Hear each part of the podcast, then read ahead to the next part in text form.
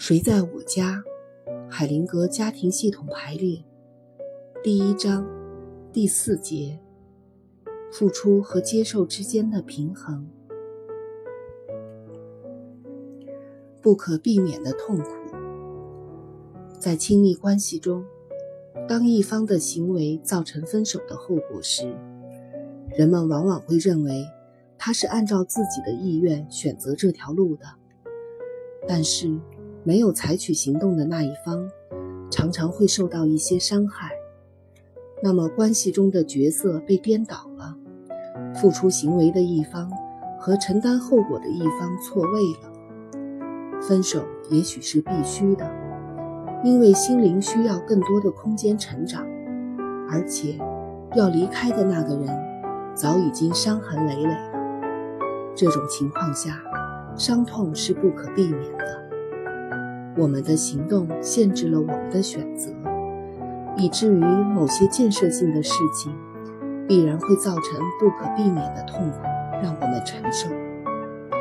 伴侣们常常停留在痛苦的处境里，除非他们遭受了更多的痛苦，足以补偿离开对另一方造成的痛苦。当伴侣分手时，并不只是离开的人有新的机会，留下来的一方常常也有机会创造新的开始。但是，如果留下来的一方停留在痛苦之中，拒绝接受分离带来的全新的可能性，就会给要离开自己、开始新生活的另一方制造困难。那时，他们会保持紧密的相互联系。使他们之间的关系剪不断，理还乱。另一方面，如果留下来的一方设法接受这个机会，让自己生活得更好，那么他就会让前面的伴侣得到自由和放松。在这种情况下，走出不幸，做一些真正有益的事情，可能是最具有建设性意义的宽恕形式。这样做，双方即使分开了，还是能够取得和解。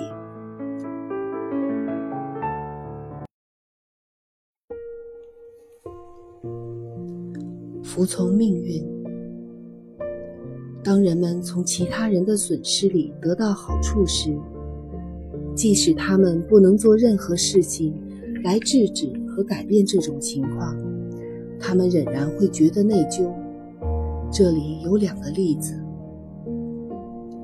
我因你而获益。在一个男孩出生的时候，他的母亲就死了。没有人认为男孩要对母亲的死亡负责，但是他的理智始终战胜不了内疚感，因为命运把他的出生和母亲的死亡联系在一起。内疚的压力无情地侵袭着他，在他的生活中，会不知不觉地制造出一些失败，一厢情愿地想为那些和自己不相干的事情做出补偿。爆车胎，有个人的汽车爆胎了，紧急刹车，撞上了另一辆汽车，结果。那辆车的司机被撞死了，而他却无大碍。尽管以后开车一直小心翼翼，但是在生活中，他还是摆脱不了那个人死亡的阴影，摆脱不了自己的内疚。他感受不到成功的喜悦，直到有一天，他明白，自己的痛苦对死去的人来说，只能是贬低。而不是尊重。要应付在意外或偶然情况下产生的愧疚感，我们是力不从心的。因为，如果我们的愧疚或获益是源于自己自由选择的行为，我们就会保持着主宰的力量和影响。但是在这些意外或偶然的情况下，我们认识到，我们是服从那些无法控制的力量，那些决定我们生或死、留或去、盛或衰的力量。这并不能判定我们行为的善良和邪恶。对很多人来说，偶然事件引发的问题让人非常震惊。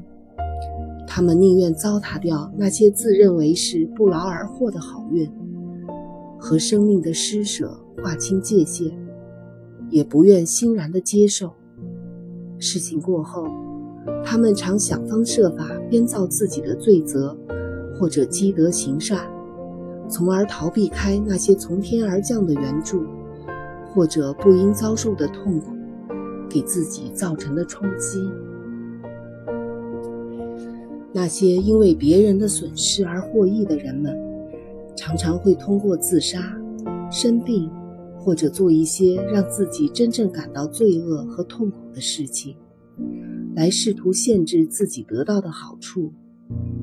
这些解决方法和他们令人费解的思想有关。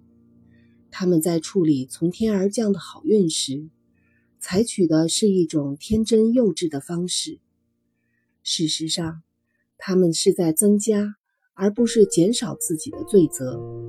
例如，在上面的例子中，如果一个孩子因为母亲的死而限制自己的幸福或者自杀，那么母亲的牺牲就一点价值都没有了，他就成了自己孩子死亡的背后元凶。如果那个孩子能够说：“妈妈。”您不会白白死去的，我要用我的生命做一些事情来纪念您，因为我知道它的价值。那么，内疚的压力就已经变成了有益的力量，让那个孩子达到其他人达不到的目标。母亲的死就会产生有益的影响，就会给孩子带来长时间的平静。被卷进去的每一个人，从命运那里接受了一些东西之后，为了服从系统平衡的压力，也会想把这些回赠回去。在不可能回赠的情况下，至少就会用自己失败的方式来做补偿。但这些只是一厢情愿的企图。命运对我们进行补偿的要求和企图完全不屑一顾。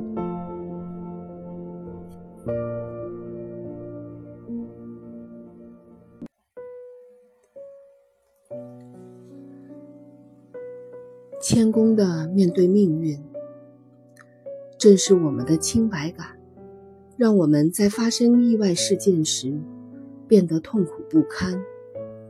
如果我们因为自己的行动而感到内疚，并受到惩罚；如果我们在错误事件中因为无辜而不被追究免于责任，我们就会设想，所处的环境正沿着道德的方向。遵循公平正义的法则，我们相信可以用自己良好的行为来控制我们自己有罪或无罪。但是如果不管自己有罪还是无罪都被赦免，不理会其他人有无价值都要毁灭的话，我们就会知道，在偶然事件中，自己很容易受到的攻击。我们会面临反复无常的愧疚和清白。当愧疚和损害到达悲惨的地步，变成我们的命运时，完全放弃补偿，才是达到调节的唯一可能。到那时，服从是我们眼前唯一的可能性。不论有利还是不利，都要屈服于命运的无情的力量。我们把让屈服变得可行的内在态度，称之为谦恭。那是指对真正无助所做出的谦逊的宽恕和服从。在这种状态下，加害者和受害者双方都怀着谦恭的态度，屈服于他们不可避免的命运，他们就会终止内疚和补偿，这让他们。都能享受生命和快乐，让他们能享受多久就享受多久，而不把自己的幸福跟别人的付出联系起来。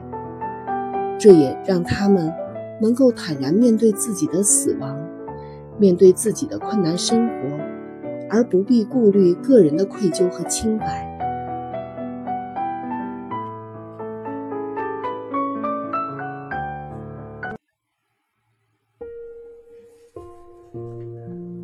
我的孙子呢？一个刚刚学会开车的年轻人出了车祸，他的奶奶和他同乘一辆车，伤势很重，命不久矣。他在弥留之际问道：“我的孙子呢？”当孙子来到他面前时，他说：“孙子啊，不要怪自己。”奶奶死亡的时候到了，随着眼泪往下淌，孙子的心中冒出一个念头：我接受这个任务，成为您登上极乐世界的工具。当那一天来临时，我会做一些有益的事情来纪念您。后来，他真的这么做了。